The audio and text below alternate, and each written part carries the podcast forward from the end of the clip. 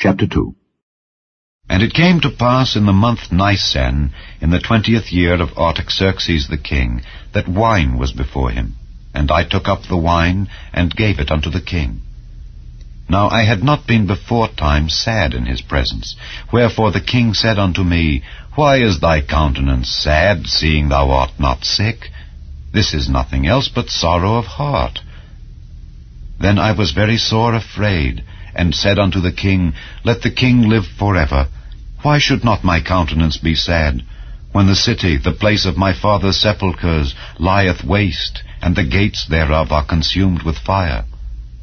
Then the king said unto me, For what dost thou make request?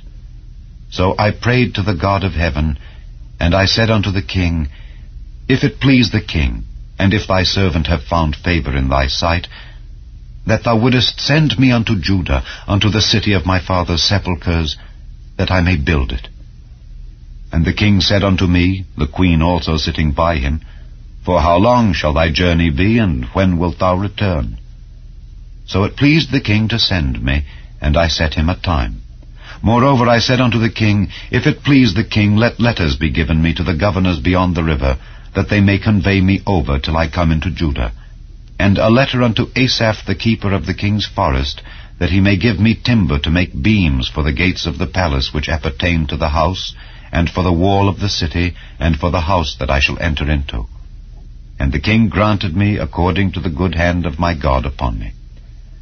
Then I came to the governors beyond the river, and gave them the king's letters. Now the king had sent captains of the army and horsemen with me.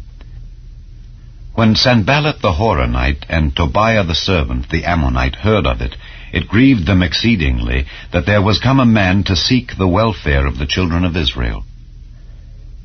So I came to Jerusalem, and was there three days. And I arose in the night, I and some few men with me.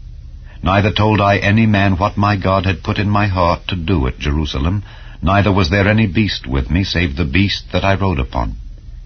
And I went out by night by the gate of the valley, even before the dragon well, and to the dung port, and viewed the walls of Jerusalem, which were broken down, and the gates thereof were consumed with fire.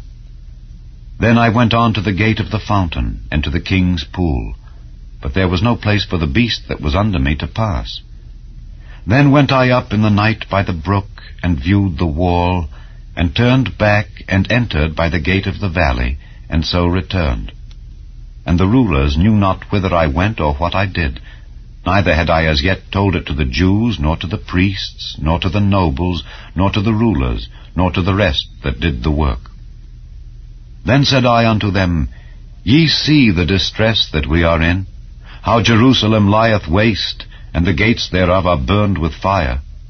Come, and let us build up the wall of Jerusalem, that we be no more a reproach. Then I told them of the hand of my God which was good upon me, as also the king's words that he had spoken unto me. And they said, Let us rise up and build. So they strengthened their hands for this good work. But when Sanballat the Horonite and Tobiah the servant the Ammonite and Geshem the Arabian heard it, they laughed us to scorn and despised us and said, What is this thing that ye do? Will ye rebel against the king?